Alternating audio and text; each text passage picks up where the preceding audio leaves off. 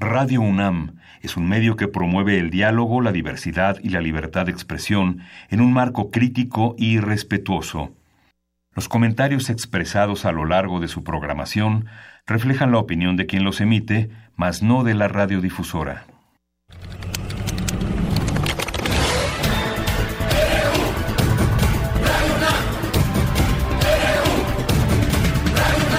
Radio UNAM presenta Prisma RU, los perfiles del acontecer universitario de México y el mundo en una frecuencia. Sintonizando con el mundo de los vivos desde Radio Miclán. Radio Miclán. Dedicada a todas las compañeras y hermanos periodistas en la línea del fuego. Estoy tan decepcionada y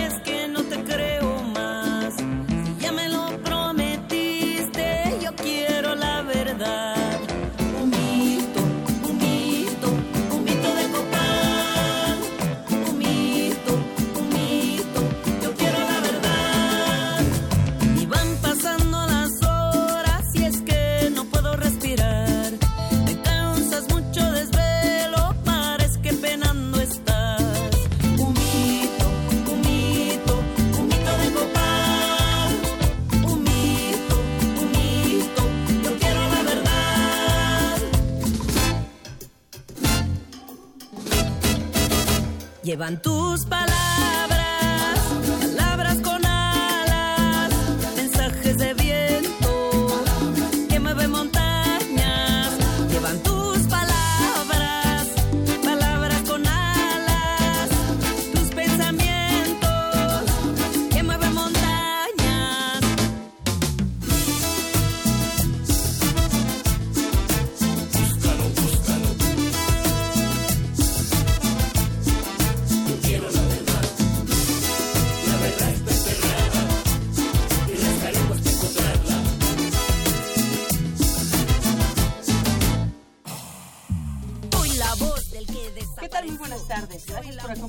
aquí en Prisma RU.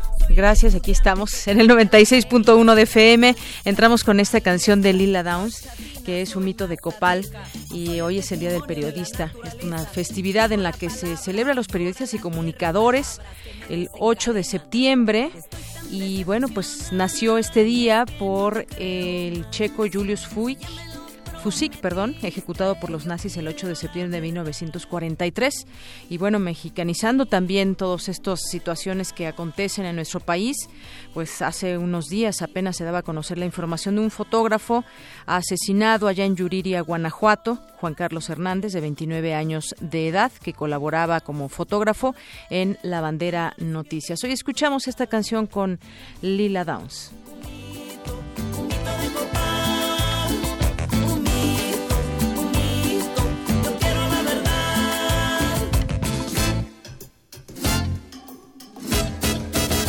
Llevan tus palabras, palabras con alas, mensajes de viento. Bien, pues así arrancamos hoy Prisma RU con esta, esta canción que se incluye en el disco de Lila Downs de Balas y Chocolates y que, pues bueno, hace alusión a aquellos periodistas que viven en la línea de fuego y que, bueno, muchos de ellos han muerto justamente en la línea de fuego haciendo su trabajo, un trabajo arriesgado y hay muchos pendientes todavía para que no queden impunes y no se sumen, no se sigan sumando a esta larga lista de periodistas asesinados en México. Bueno, pues vamos a iniciar hoy. Entre otras cosas, le platicaremos a lo largo de esta emisión eh, sobre el sismo de 8.2 grados Richter que se vivió el día de ayer, unos minutos antes de la medianoche, cómo les fue de temblor intenso.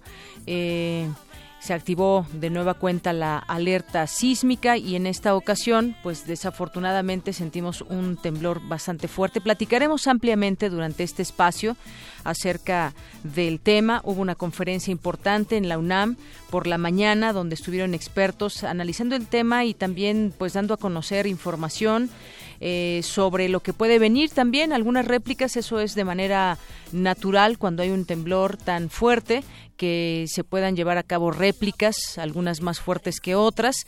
Ha habido cerca de 266 réplicas que muchas de ellas, la mayoría no se han sentido. En otros lugares como en Chiapas o en Oaxaca un poquito más eh, se han sentido, pero puede haber una réplica pues muy similar a la que a, la del temblor, a los grados del temblor, pero bueno, esto no se puede asegurar, pues se da un plazo hasta de 24 horas, pero ya los expertos hablarán y tendremos toda esta información. Situación que ha dejado pues más de 30 muertos en nuestro país, hubo una alerta de tsunami y muchas otras cosas que ya estaremos comentando aquí. También este fenómeno que se vio de luces en el cielo, si usted se percató, bueno, pues también platicaremos acerca de ello, qué es, por qué se vieron esas luces en medio de la noche. Ya también tendremos oportunidad de discutirlo. También estaremos en otros en otros temas, en los huracanes que también siguen su paso y Katia que entra hoy allá en eh, las costas de Veracruz. Platicaremos también de este tema más adelante y en los temas internacionales vamos a comentar sobre esta expulsión al embajador norcoreano, una reacción de México, es satinada, no es satinada, qué significa esta situación. Lo platicaremos con el doctor Adolfo Laborde, internacionalista de la Facultad de Ciencias Políticas y Sociales de la UNAM. Hoy es viernes y tendremos Melomanía RU con Dulce Wet. También tendremos La Cantera con mi compañera Virginia Sánchez y Antonio Quijano. Y también eh, estaremos platicando de el Tour de Cine Francés que arranca hoy justamente. Y bueno, en este marco también dar a conocer que se suspenden todas las actividades artísticas de la UNAM.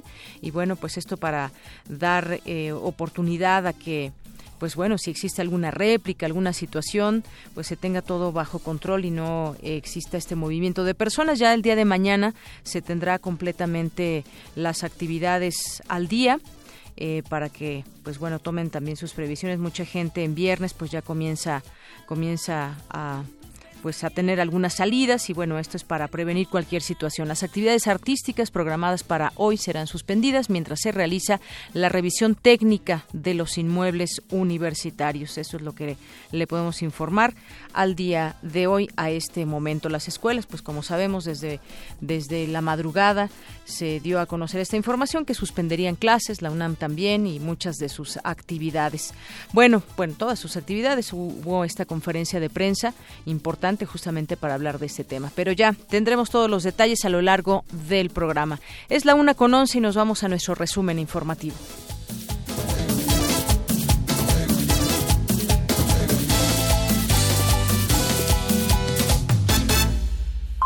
Portada RU.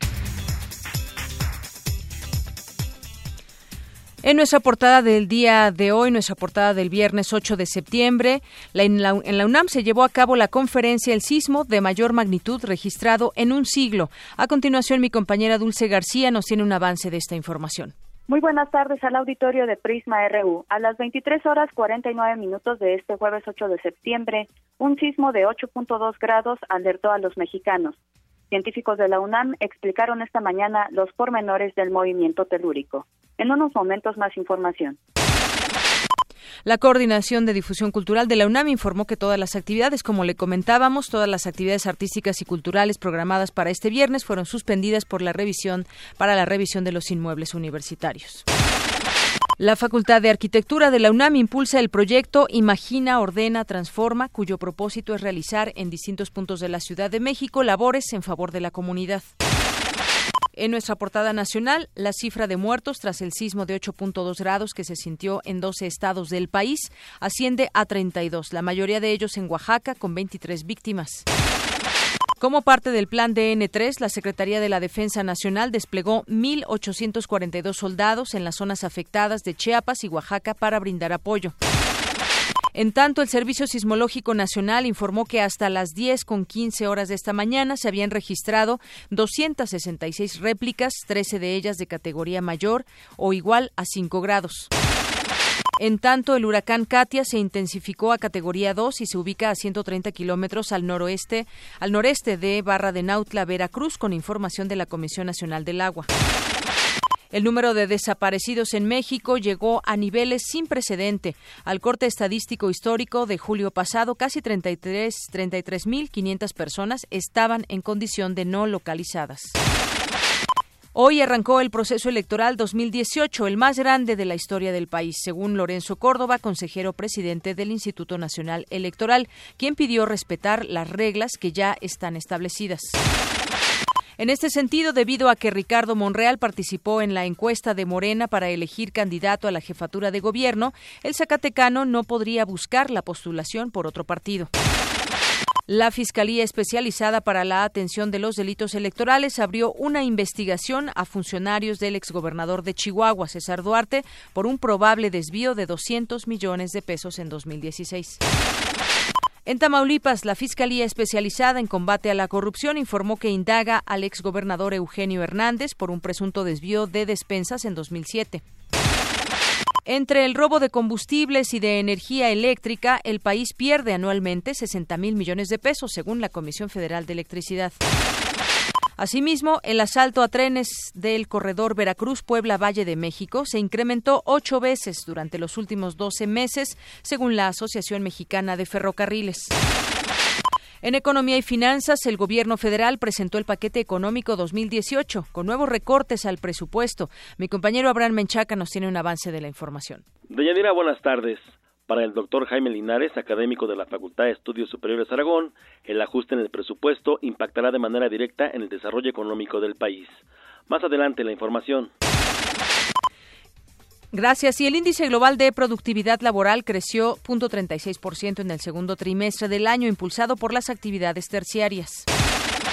En el primer mes que se liberalizó el precio de gas natural, los costos de Pemex en las siete zonas tarifarias del país cayeron entre 7.5 y 15%.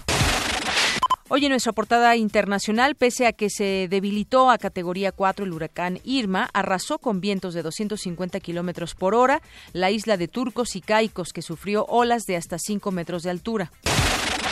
El presidente de Estados Unidos, Donald Trump, pidió a legisladores republicanos que comiencen a trabajar de inmediato en una ley para reformar la normativa tributaria.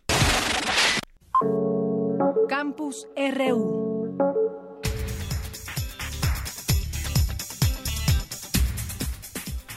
Es la una con quince minutos y como les eh, comentábamos al arranque de esta emisión, expertos especialistas de la UNAM se reunieron en torno a platicar sobre el tema del sismo que se sintió ayer de 8.2 grados, ayer en la casi a la medianoche. Mi compañera Dulce García estuvo muy pendiente de esta información y nos tiene todos los datos. ¿Qué tal, Dulce? Buenas tardes. Así es, Deyanira. Muy buenas tardes a ti, al auditorio de Prisma RU. Pues como bien dices, ayer México vivió uno de los movimientos telúricos más intensos de su historia y pues cómo no habría la gente de acordarse o hacer referencia al terremoto que en 1985 pues devastó desafortunadamente la Ciudad de México. Sin embargo, en esta ocasión la situación fue distinta y los expertos de la UNAM lo explicaron. ¿Qué te parece si escuchamos la primera parte de la información que preparamos? Adelante. A las 23 horas 49 minutos de este jueves 8 de septiembre, la alerta sísmica sonaba en la capital del país. En un principio el movimiento no se percibía, y como el día anterior se había emitido una falsa alarma, las personas dudaban si salir o no de los edificios. Pero poco a poco la naturaleza comenzaría a manifestar parte de su gran fuerza. Este sismo tuvo una magnitud de 8.2 y se localizó aproximadamente a 133 kilómetros al suroeste de Pijijiapa, eh, Chiapas. Deyanira, como escuchamos, eh, la doctora Jolie Pérez, jefa del Servicio Sismológico Nacional, explicó esta mañana que el sismo se debió a que la placa de Cocos se metió por debajo de la norteamericana. Esto sabemos bien que es parte del contexto tectónico de nuestro país en el que en realidad hay cinco placas interactuando. Y pues más que sorprendernos los mexicanos, deberíamos ir preparándonos cada vez más para saber afrontar este tipo de fenómenos porque, este, como lo menciona la doctora, México es un país en constante actividad sísmica. Vamos a escucharla otra vez, si te parece. El año pasado el Servicio Sismológico Nacional registró 15.400 sismos. Entonces, eh, pues efectivamente somos un país muy, muy activo sísmicamente. Y bueno, este, el reciente temblor eh, corrobora también ese movimiento continuo del suelo sobre el que habitan los mexicanos. Hasta las 10:15 de la mañana de este viernes, como lo comentabas hace un momento, el Servicio Sismológico Nacional había registrado 266 réplicas. La doctora nos explicó eh, de qué intensidad fueron. 13 de ellas tenían magnitudes al menos de magnitud 5. La mayor que se ha registrado hasta este momento fue de magnitud 6.1 que ocurrió a las 6 horas, a las 0 horas con 17 minutos, unos minutos después del sismo principal. Y bueno, Deyanira, tenemos eh, parte otra vez de lo que se vivió en las calles. Eh, escuchemos lo que preparamos al respecto. En las calles las personas se miraban unas a otras a los ojos, con temor, con incertidumbre. Dejaron de lado el hecho de encontrarse en pijamas, sandalias, batas o hasta con unas copas encima. Un sismo deshace en un tambaleo las conceptualizaciones sociales y recuerda a todos su condición de elementos más de este universo. Y los teléfonos comenzaron a sonar. ¿Y qué viene después? ¿Volverá a temblar así de fuerte mientras duermo? ¿Qué tal si pasa otra vez lo del 85? Yo nunca he vivido un temblor como platican que fue el del 85. ¿Estará bien mi mamá, mi papá, mi hermana, mi hermano, mi novia, allá en Veracruz, Oaxaca, Chiapas, Tlaxcala, Estado de México? Bueno, Deyanira, eh, 50 millones de personas estuvieron expuestas al sismo de este jueves y de ellas entre 37 y 38 millones pudieron percibirlo, como lo explicaron los expertos. En las redes sociales las personas eh, se sorprendían de que hubiese sido mayor la, intensidad de este sismo que el del 85 y que no hubiera los daños que hubo en aquel entonces, pero los doctores explicaron si realmente fue así. Eh, ¿Qué te parece si escuchamos a Leonardo Ramírez, jefe de la unidad sismológica del Instituto de Ingeniería? Es importante mencionar que este sismo tuvo niveles de intensidad de una tercera parte, una quinta parte de lo que se observó en, 1985. Entonces, eh, hay que ser cuidadosos con las aseveraciones del el desempeño que tuvieron nuestras estructuras. No fue un sismo para la Ciudad de México que fuera realmente o que se esperaba que ocasionara daños. Las mediciones que tenemos en la estación Ciudad Universitaria fueron aproximadamente 9 centímetros por segundo al cuadrado y durante 85 fueron del orden de 30 centímetros por segundo. Y bueno, pues también, eh, eh, como se comenta igual en las redes sociales entre las personas, eh, siempre en, con un sismo de esta magnitud hay que estar al pendiente de si habrá un tsunami. también los investigadores explicaron al respecto. Fotos del mar en la red. La costa se ve seca. ¿Será cierto que habrá tsunami? En realidad el tsunami, que se genere un tsunami depende no solo de la intensidad del sismo, sino de su localización, de su profundidad, el tipo de sismo y también de la profundidad en, cuanto a la columna de agua eh, que se encuentra. Esto eh, crea una incertidumbre de realmente qué tan importante es el tsunami. Eh, pudimos detectar olas de dos metros en Salina Cruz, en, en Huatulco. llama la atención en Acapulco también se tuvo una una amplitud bastante importante, ¿no? Entonces, eh, y lo que fue muy, muy importante fue que se pudo monitorear eh, prácticamente cada cinco minutos cómo fue modificándose el nivel del mar y esta información también es muy importante para las distintas actividades de, protección civil. Deyanira, esta explicación la brindó el doctor Jorge Zavala Hidalgo, jefe del Servicio Mariográfico eh, de la UNAM quien además aseguró que la universidad continuará eh, con estas observaciones constantes. Y bueno, hay que recordarle al público de Prisma RU, eh, esto fue lo que explicaron los expertos, eh, la gran intensidad y cómo fue que lo vivimos los mexicanos un, poco aquí en la Ciudad de México. Sabemos que hay partes más afectadas, desafortunadamente, en el país pero pues siempre hay que recordar que no solo los expertos deben estar atentos a este tipo de situaciones, a este tipo de, fenómenos, sino también la ciudadanía, sobre todo para evitar las pérdidas humanas. Es el reporte de Yanira.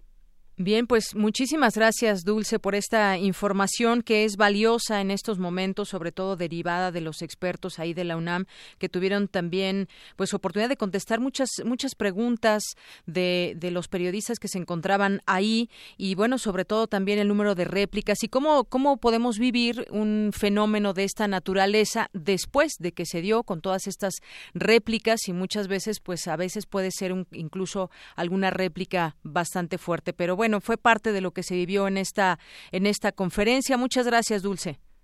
Así es, Deyanira, y como bien lo mencionas, eh, los expertos, su, eh, el hecho de haber brindado esta conferencia, más que nada era para pues desmitificar todo lo que se habla o se dice en las redes sociales, sobre todo ahora con la nueva tecnología, ¿verdad? Este que si hubiera un tsunami o si hubiera réplicas más fuertes o si pudiera presentarse nuevamente este una situación como la del 85 como ya los escuchamos no fue la misma situación y pues las causas son diversas es algo que además los investigadores siguen este analizando y que pues seguramente van a volver a, a comentarnos Así es. Bueno, pues estaremos al tanto de todo ello. Por lo pronto, muchas gracias por esta cobertura, Dulce.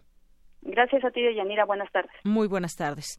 Bueno, pues sí, justamente también hubo una alerta de tsunami. Decían ellos que, pues, sobre todo en las primeras horas se tiene esta eh, este riesgo y hay distintos monitores que van señalando ahí si se puede hacer una alerta de tsunami o no, como la hubo aquí en México y que horas después fue retirada. Vamos ahora con mi compañera Cindy Pérez Ramírez, porque nuestro país. Antes nos vamos con mi compañero Jorge Díaz, que, pues bueno, vamos a platicar contigo, Jorge Jorge, de, pues, hubo, hiciste un Vox Populi al respecto de, lo que se vivió el día de ayer, cómo lo vive la gente y sobre todo quienes vivimos el, el temblor del, de 1985, pues siempre traemos a la mente esos recuerdos y quizás con esa experiencia nos asustamos más que quien no lo vivió. ¿Cómo estás, Jorge? Buenas tardes. Bien, gracias, eh, Deyanira. Buenas tardes. Efectivamente, nosotros nos trasladamos al Centro Cultural Universitario ya que había un evento de, este corte sobre África y cuando llegamos pues todo el, personal de la coordinación de difusión cultural de la UNAM eh, estaba afuera ya había poca gente en el sitio se había suspendido toda actividad que ya después en forma oficial lo hizo la coordinación. Pero eh, aprovechamos para platicar con ellos eh, sobre lo que sintieron en el sismo de anoche que fue importante, por supuesto, el mayor que se ha registrado en los últimos años, incluso superando al del 85, pero con distintas características. Y después eh, les hicimos la pregunta de qué estaban haciendo en aquel 1985, dónde estaban, qué fue lo que hicieron. Primero, si te parece, vamos a escuchar qué fue lo que sintieron ayer en la noche. Sí, claro que sí lo sentí. Eh, no, no estoy dentro de la protección civil de la UNAM, pero es desalojar lo que nos han enseñado aquí en la UNAM. Es los que estamos del cuarto piso para abajo, eh, desalojamos, los que están del cuarto piso para arriba eh, se, se juntan y se quedan ahí, ¿no? Pero nosotros, yo en mi caso que estoy en un tercer piso, sí salí corriendo. En realidad no sentimos el temblor, solamente escuchamos los sonidos del movimiento de los edificios, pero como protocolo, pues evacuamos con precaución por estar en un cuarto piso y básicamente salvaguardarnos en el lugar de punto de, emergencia y esperar que las autoridades nos autorizaran a entrar nuevamente al edificio. Pues para mí fue muy fuerte. Este, sí me espanté realmente, pero igual todo tranquilo, bajamos con calma, nos, nos pusimos en el patio y, y pues todavía como asustadones. Y pues eh, la pregunta obligada, ¿Qué hacían en el 85? ¿Les parece que hubo mayores consecuencias en aquel año? Eh, vamos a escuchar lo que el testimonio que nos dieron estas personas. Pues se me hizo más fuerte del 85 que en esta ocasión, pero de todas maneras los dos los sentí bastante fuertes. En el metro Guerrero y sí fue un impacto muy muy fuerte. Este igual me tocó ayudar a evacuar gente del, del metro porque había mucha gente que estaba como espantada en shock y este hicimos lo posible para que todos saliéramos porque yo me encontraba en el extremo hasta el último extremo y no podía salir porque la gente me obstruía. Entonces opté por ser la fuerte y jalar a la gente hacia adelante. Yo viví el del 85 y bueno, yo la verdad al menos en lo personal sentí más el del 85 que este. Este me asustó mucho porque sí, obvio, fue oscilatorio. Yo estaba en mi recámara estaba yo ahí, estaba acostada, incluso terminé con medio colchón bajo de la cama, por eso le digo que lo sentí peor el del 85 que este como que este ya últimamente con todas las construcciones y eso ya nos sentimos como un poquito más seguros, ¿no? Pero el del 85 definitivamente sí fue lo peor para mí. A las 7 con 19, 7 de la mañana con 19 minutos de aquel 19 de septiembre de 1985 ocurrió la tragedia. Eh, como reportero inmediatamente se nos convocó a, la plantilla de, del medio para el que trabajaba yo y empezamos a hacer recorridos por todo, por todo el Distrito Federal en aquel entonces, tomando en cuenta que eh, la Ciudad de México tenía una población que superaba apenas los 10 millones de habitantes de Yanira, ahora somos no sé cuántos, veintitantos millones y a nivel nacional éramos 78 millones de habitantes. Sin embargo, no existía ningún protocolo de seguridad en aquel entonces. Al momento del sismo no se contaban con las normas, leyes, reglamentos, recomendaciones o protocolos en caso de emergencia. Este hecho fue lo que despertó e hizo eh, recapacitar a las autoridades para que se eh, dictaminara para que se legislara en cuanto a la forma de construir los edificios, sobre todo los que tenían más de cinco o seis pisos.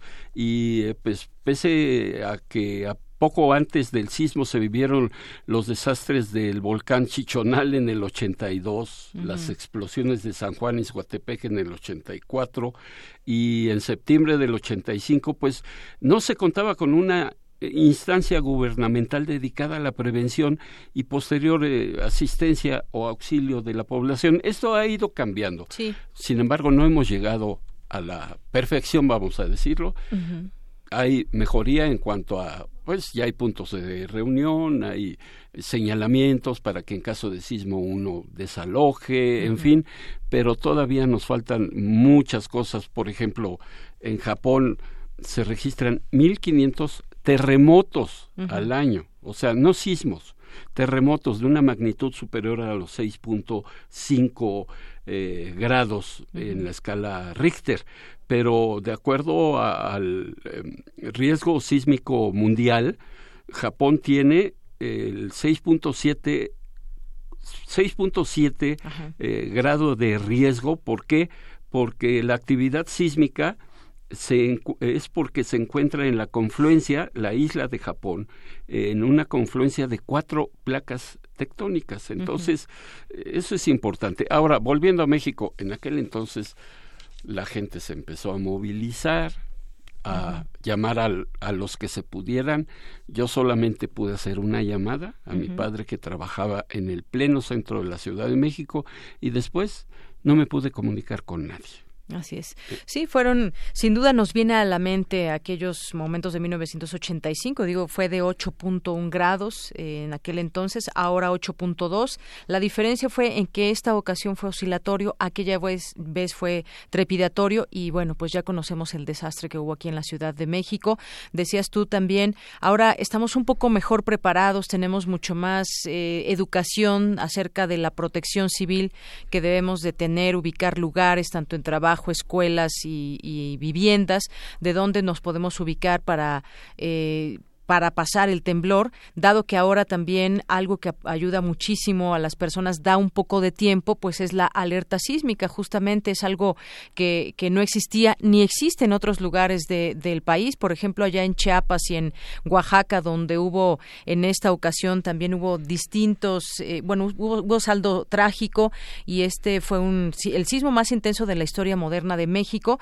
Ahí no tienen estas eh, este sistema de alerta sísmica y bueno, desafortunadamente hubo varios muertos en aquella zona, se habla de 32 muertos entre Chiapas y, Oaxaca, pero sí, efectivamente, eh, pues habrá que ir a que seguir aprendiendo sobre cómo comportarnos en un evento de esta magnitud y cómo protegernos sobre todo, tanto autoridades como eh, la población. Se sintió, este temblor lo sintieron cerca de 50 millones de personas por estos estados en, en donde se sintió con, con una fuerte intensidad y bueno, pues en ese camino seguimos. También otro de los temblores fue en el 57, donde hay que recordar que se cayó el ángel de la independencia.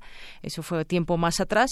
No recuerdo en ese momento cuál fue la intensidad, pero fue de los, de los temblores que también eh, mucha gente recuerda y tiene en la mente. Es cierto, de hecho, los mayores, este, en este caso, mis padres, mis abuelos sí lo vivieron y eh, señalan que estuvo muy fuerte. También no recuerdo la intensidad, pero en aquel entonces ni alarma sísmica, todo lo que tú comentas, eh, y que pues no existía ningún sistema de protección de alerta, exacto. Y de alerta. 7.7 fue en aquella ocasión, el de 1957, se ha ido desafortunadamente superando la magnitud. Es cierto. En los subsecuentes. Pero y lo decías muy bien, aquí en la Ciudad de México o en las urbes eh, más pobladas del país, a lo mejor puede existir un sistema de alerta, pero por ejemplo en Juchitán, que está en el pleno istmo de Tehuantepec, sí, Tonalá, Arriaga, todos esos poblados, este, la verdad es que, bueno, pues apenas eh, tienen un sistema de transporte, apenas pueden pavimentar sus calles y la verdad dudo mucho que pase eh, que pase poco tiempo para que puedan tener una alerta sísmica de este tipo. Así es. Bueno, pues más adelante seguiremos platicando sobre varios temas referentes a temblores, porque muchas veces la magnitud no es todo. Eh, lo que hace que algunos sismos sean destructivos. No solamente es la magnitud, sino también el tipo de, de, temblor, eh, las consecuencias que pueda traer en, una, en, en, distintos lugares, en una ciudad como la Ciudad de México, en lugares como los que decías, en Chiapas y en Oaxaca. Pero ya lo seguiremos platicando a lo largo de este programa. Por lo pronto, por lo pronto muchas gracias, Jorge. De nada, de Yanira, aquí estoy. Un poquito, un poquito de lo que la gente expresa y de lo mucho que se sintió ayer y que tendrán que expresar muchas personas y que aquí pues los escuchamos si quieren participar con nosotros a través de nuestras redes sociales en arroba prisma.ru y en prisma.ru en nuestro Facebook, en nuestro teléfono, bueno, ya no los quitaron de por aquí, ya no me lo sé. Bueno, si ya se lo saben, nos pueden marcar aquí con mucho gusto. ¿Es este el teléfono en cabina? No, es que creo que este ya no es. El 55 36 89 89, no, tendríamos otro. Pero bueno, ahorita, ahorita se, se los damos a conocer un tache para mí porque no me lo he aprendido. Pero bueno, vamos ahora con mi compañera Cindy Pérez Ramírez. Nuestro país se encuentra en una región sismográfica y este tipo de movimientos son comunes. El sismo de ayer, como eh, acabamos de escuchar también, es el mayor registrado en nuestro país, al menos en los últimos 100 años. Mi compañera Cindy Pérez Ramírez nos presenta un recuento de estos sismos.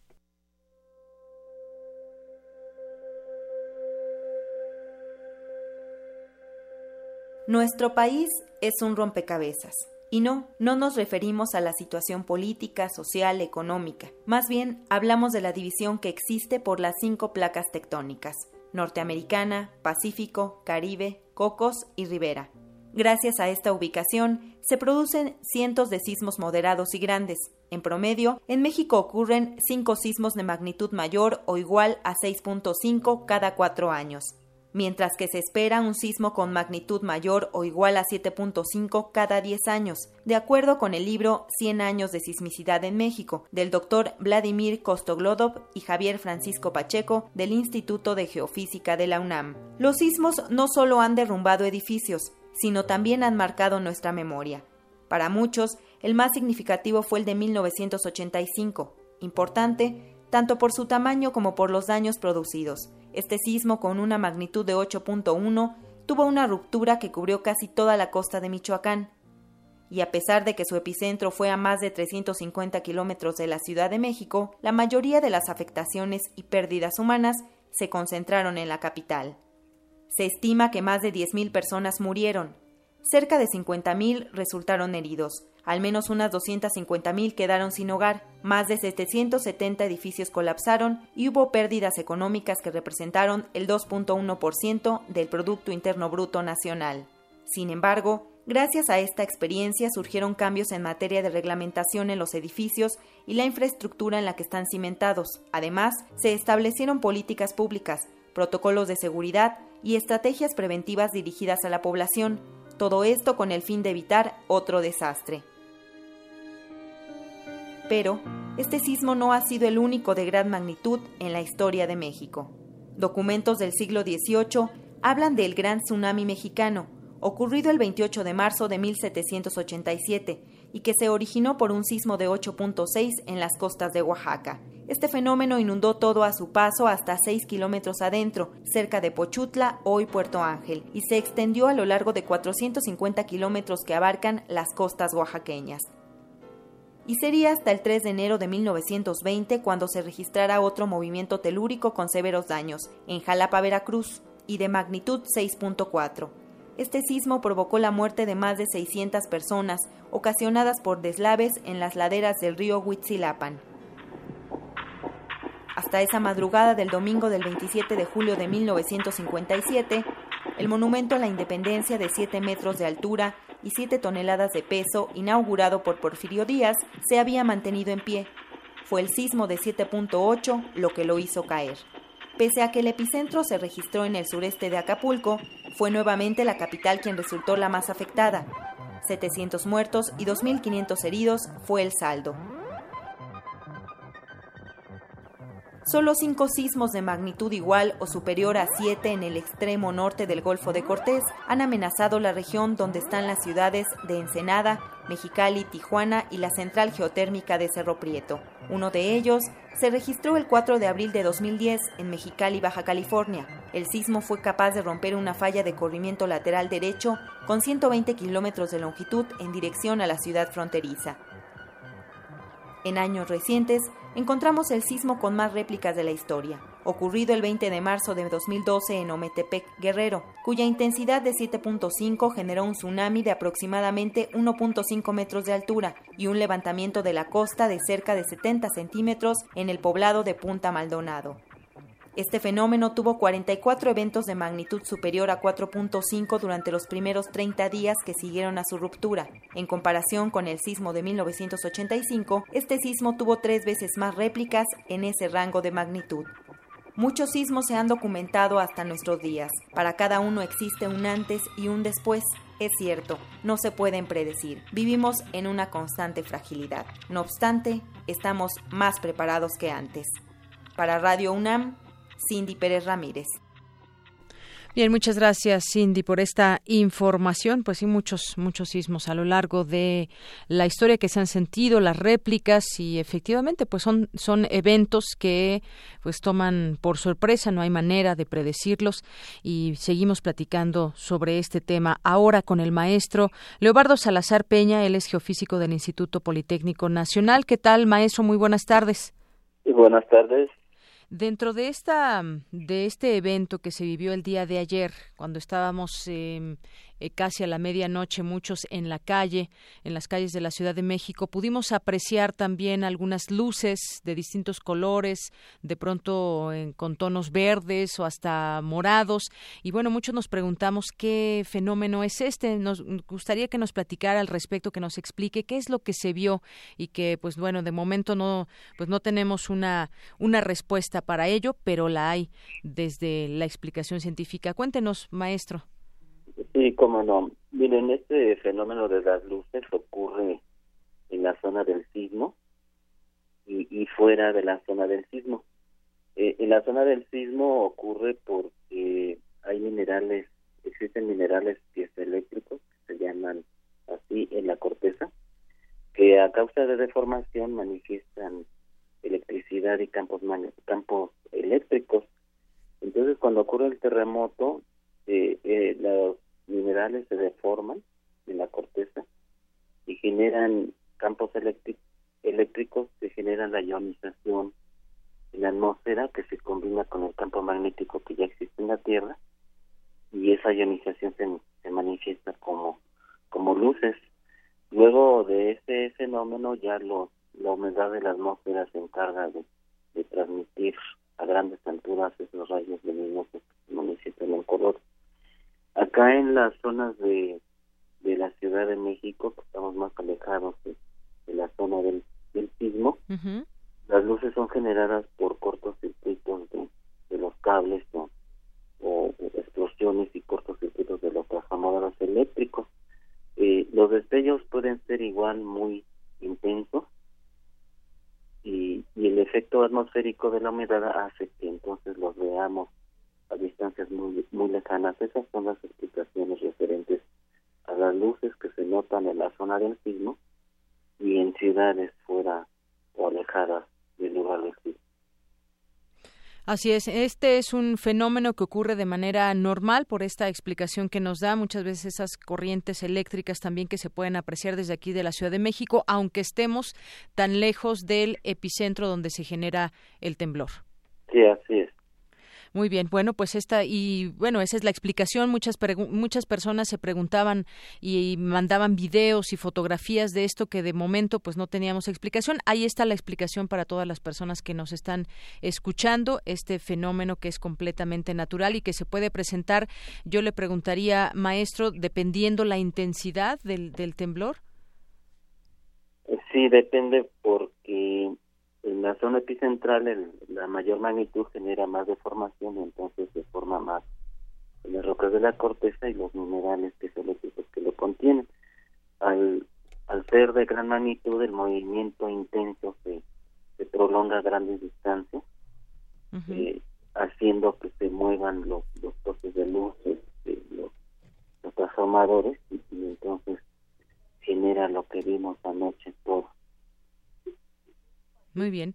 Bueno, y algunas algunas luces también de algunos transformadores que también reventaron en la noche que también fueron parte de esa luz, pero ese esa ya es otra historia.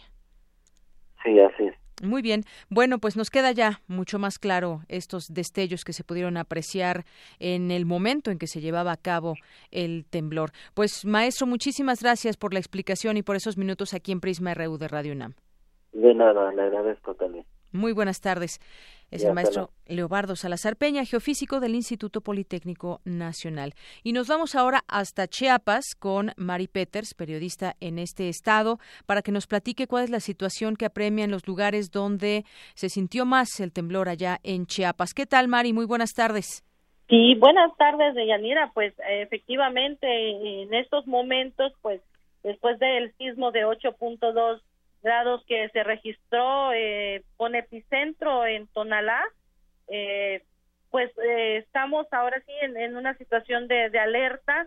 Y bueno, a partir de, del sismo, pues mucha gente pues quedó con, con susto y después se dio la alerta de tsunami, por lo que efectivos del ejército mexicano, la marina y todos los cuerpos policíacos implementaron un operativo preventivo para desalojar a más de un millar de personas, entre ellos más de 300 eh, niños menores de edad, de las comunidades de Puerto Madero y Playa Linda. Bueno, esto porque pues había la alerta de un tsunami y de forma preventiva pues fueron llevados a un albergue temporal aquí en, en Tapachula, atendido por el DIF y el ayuntamiento de esta localidad y bueno, a, esta hora pues ya todos regresaron a sus viviendas después de que ya se levantó la alerta. Eh, algunas personas eh, empezaron ya a hacer su vida normal, sin embargo, pues todavía hay ese temor de, de otras réplicas más fuertes. Y bueno, déjame comentarte que los municipios donde se vio bastante afectado, pues es, es San Cristóbal, donde pues tres personas perdieron la vida lamentablemente y bueno, eh, este sismo pues también dañó varios edificios antiguos, eh, pues y entre ellos iglesias, pues varios eh, templos y, algunos lugares representativos de esta de esta ciudad mágica. también Comitán fue otro de los municipios afectados y bueno, Tonalá, donde se registró ese epicentro, también fue uno de los lugares afectados donde varias viviendas colapsaron y en estos momentos el gobernador está haciendo un recorrido y, y por el momento la gente está en algunos albergues otros están tratando de, levantar, de ver qué es lo que pueden rescatar